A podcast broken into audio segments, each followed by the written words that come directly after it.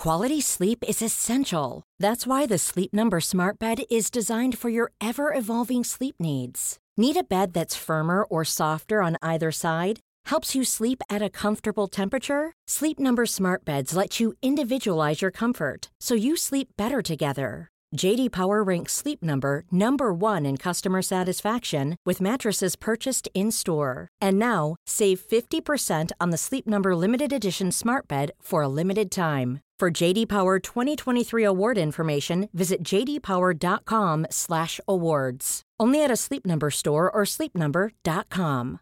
Cool fact a crocodile can't stick out its tongue. Also, you can get health insurance for a month or just under a year in some states. United Healthcare short term insurance plans, underwritten by Golden Rule Insurance Company, offer flexible, budget friendly coverage for you. Learn more at uh1.com.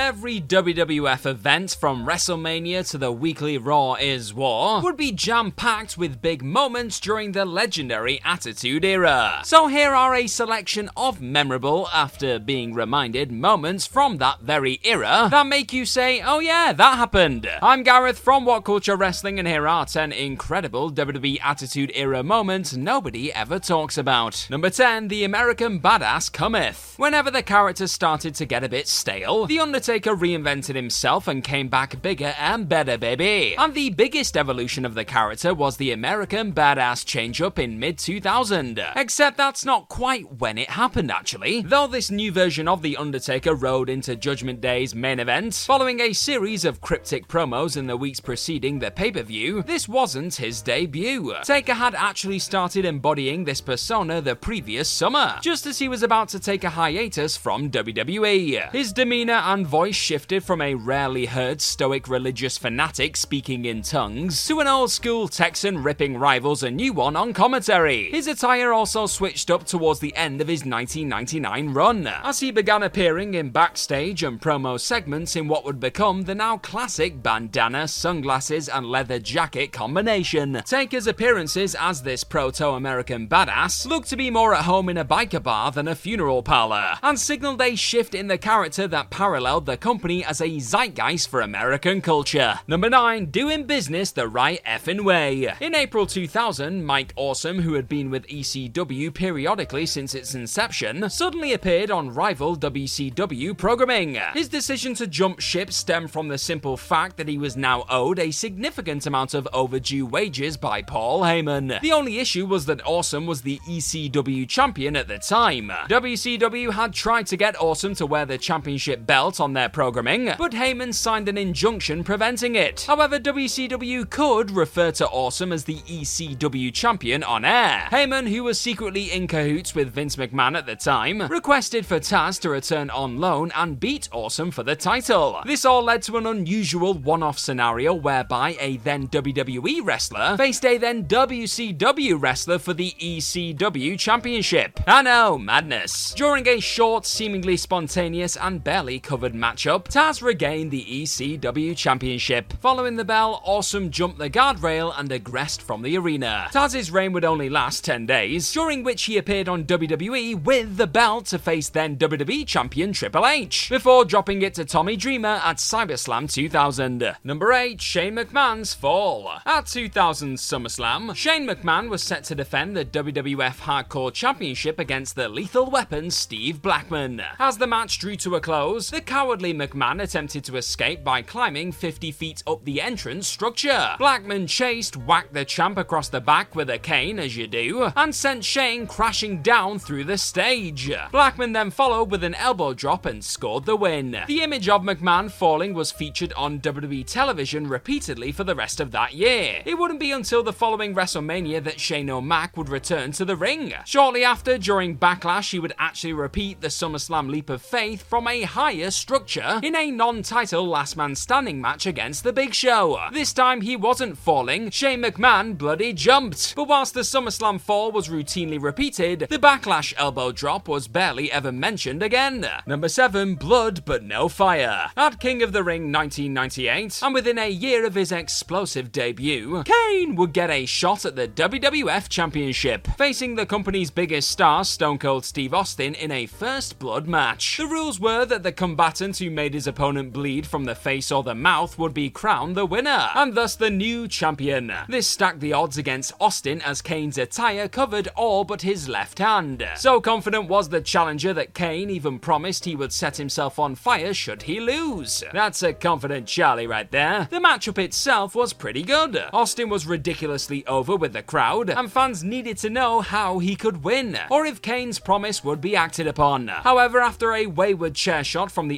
interfering Undertaker connected with Stone Cold's forehead, busting him open, the bell was rung. Kane's first championship reign had begun. So why isn't this pivotal big red moment so well remembered for its build, drama, and execution? Well, unfortunately for the main eventers of the evening, their contest followed that very infamous Hell in a Cell match between The Undertaker and Mankind. Plus, less than 24 hours later, Austin regained the championship. So much for that then. Number 6, Free Radicals. Unfortunately, Chris Benoit's wrestling history is intertwined with stars that really do deserve being mentioned, so fans cannot ignore him completely. With fellow radicals Dean Malenko, Perry Saturn, and the late great Eddie Guerrero, there is no denying that he and they were involved in some classic moments during the second half of the Attitude Era. The group grew through ECW and joined WCW. However, they felt they were not showcased well in their new home. Before long, all four men decided enough was enough, and that it was time to head to the rival WWE. In order to keep him, Kevin Sullivan booked for the vacant WCW Heavyweight Championship belt to go around Benoit's waist at Souled Out in early 2000. However, despite Benoit beating fellow challenger Sid Vicious, the Radicals left anyway, in a rare reversal of someone taking a championship from WCW to WWE. It was mentioned on WWE programming that Benoit was debuting as the reigning WCW Heavyweight Champion, but Sullivan tried to have it downplayed on Nitro, even having the commentators say that Vicious never lost the match due to a previously unrecognized rope break. At the end of the day, the Radicals made such a big impression on WWE audiences that Benoit's championship didn't really matter. And so, a rare defection of the WCW champion and a taste of their own medicine just went unnoticed.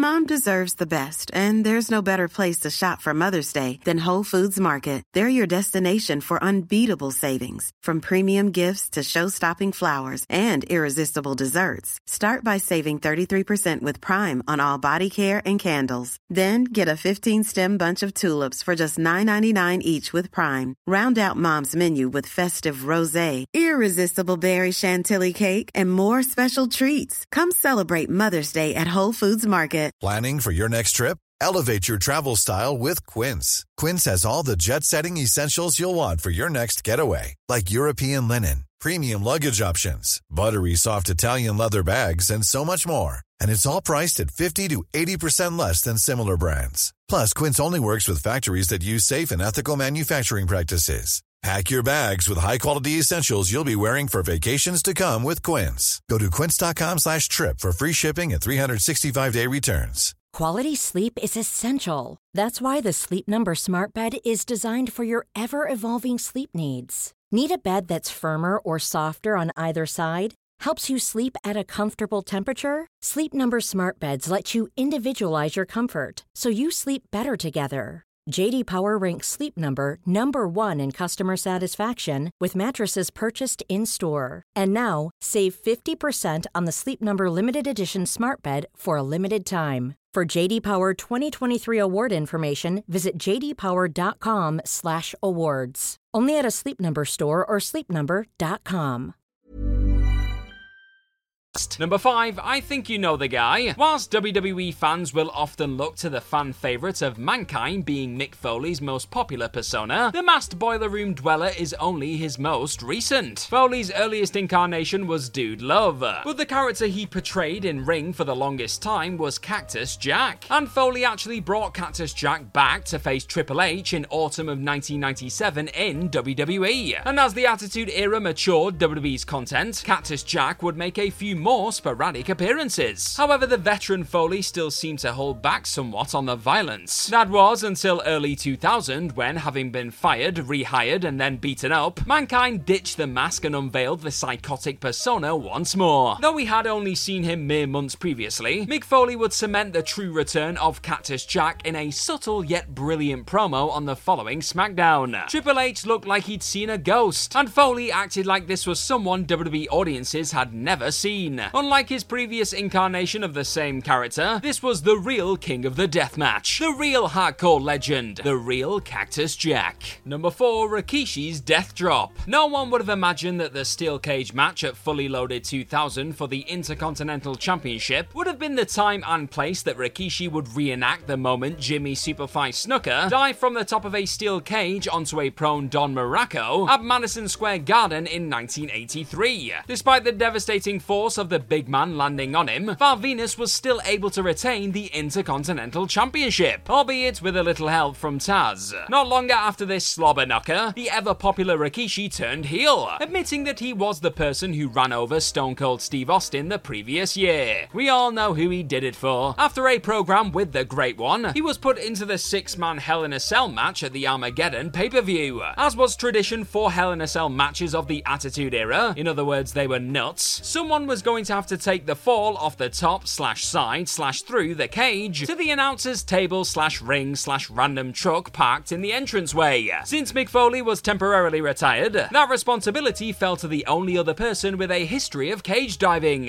One Undertaker chokeslam off the top later, and another Rikishi fall was complete. Strangely, these two moments seem to overshadow each other. Fans will either point to Rikishi's fully loaded dive or the Armageddon chokeslam as the more impressive. You let me know which one you prefer in the comment section below, my friends. Number 3, it's time for me to do what I have to do. Within a week of the Montreal Screwjob, all of the Hart dynasty except Owen were gone from WWE. Contractual obligations meant that the youngest Hart was stuck to work for a company that had disrespected his brother and his family's legacy in his own country. But while Owen took a few weeks off, the crowd's anticipation over his return grew. Post Survivor Series, he was more over than ever before. With the crowd firmly behind him and the lines between reality and wrestling kayfabe blurred, Hart used the real life heat to declare that he was no longer holding back. The Rocket Owen Hart was no more. He was now the sole survivor, and he was out for revenge. The opportunity would come at the last Raw of 1997 in a title match against the people who'd stolen the WWE Championship from his brother. But despite how over Owen was, Shawn Michaels was not to drop the belt to another Hart. Following some outside interference from Triple H, Owen Hart's push was simultaneously ended, and he was put into a mid card non starter rivalry over the European Championship. Number 2, try lacing my boots. In 1997, fans had begun cheering for the bad guys. Heels like Stone Cold Steve Austin were being turned face by the crowd's reaction to their anti establishment behavior. Whilst fans debate that the tonal shift of WWE was born from the anarchy of ECW or the fourth wall breaks in WCW, Vince McMahon knew that he had to take ownership of this change in audience tastes. McMahon crafted a vignette in which his wrestlers would call out the perception of sports entertainers being non athletes and wrestling not being real. This would end with the WWF champion daring those who harbour such thoughts to try lacing his boots. At the time, that was Bret the Hitman Hart. The trailer was to kick off the new Attitude Era, announcing that WWE would now be more adult oriented entertainment. The historic announcement was set to be broadcast prior to the main event of Survivor Series 97. The problem was that the main event ended with the Montreal Screwjob. After the events of that night, no one really remembered about the video announcing its arrival. To most, it appeared that the Attitude Era was a product of the situation, when it had actually been planned all along. Number 1, the Corporate Champ. While Survivor Series 1997 is remembered for the Montreal Screwjob, the following year's event is most memorable for awarding The Rock his first WWE Championship reign in the exact same way. Mick Foley also went on to benefit from this event, gaining his first title win in the aftermath. But ultimately, Survivor Series would prove to be a true zeitgeist of the state of wrestling at the time. The event itself was held in November and retrospectively showcased how much of a revolving door of talent the Monday Night War had made WWE. In the build up to the event, there were multiple returns to the company from WCW. Steven Regal had technically returned earlier that year, but his spells in rehab meant that he did not participate as a full time wrestler until the month prior to Survivor Series, attacking X Pac Regal debuted his Real Man's Man gimmick and began a chase for the European Championship. The big boss man who had left WWE a few years previously also returned in the October before Survivor Series, showcasing a new look and darker gimmick. Survivor Series 1998 also holds the distinction of being Marc Mero's final US pay per view appearance. Mero, who had been touted as a huge star, left WWE less than one month later and never returned to wrestling full time. But most people simply remember this night as the one that boasted the Screwjob 2.0. And that's our list. Know of any other incredible WWE Attitude Era moments that nobody ever talks about? Well, let us know all about them in the comment section right down below, and don't forget to like, share, and click on that subscribe button while you are down there. Also, if you like this sort of stuff, then please head on over to whatculture.com and find some more fantastic articles just like the one this video you're watching right now is based on. I've been the incredible Gareth from What Culture Wrestling. Cheers for checking out this video today, and hopefully we'll see you soon. Bye bye.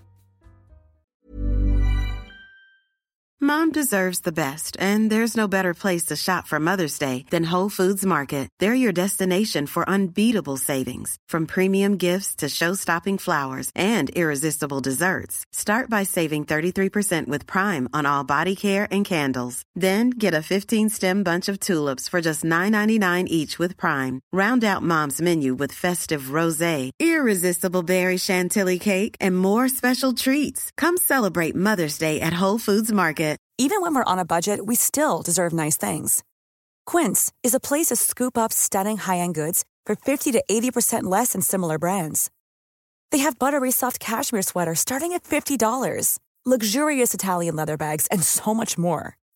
Plus, Quince only works with factories that use safe, ethical, and responsible manufacturing. Get the high-end goods you'll love without the high price tag with Quince. Go to quince.com/style for free shipping and 365-day returns. Mom deserves the best, and there's no better place to shop for Mother's Day than Whole Foods Market. They're your destination for unbeatable savings, from premium gifts to show-stopping flowers and irresistible desserts. Start by saving 33% with Prime on all body care and candles. Then get a 15-stem bunch of tulips for just $9.99 each with Prime. Round out Mom's menu with festive rosé, irresistible berry chantilly cake, and more special treats. Come celebrate Mother's Day at Whole Foods Market.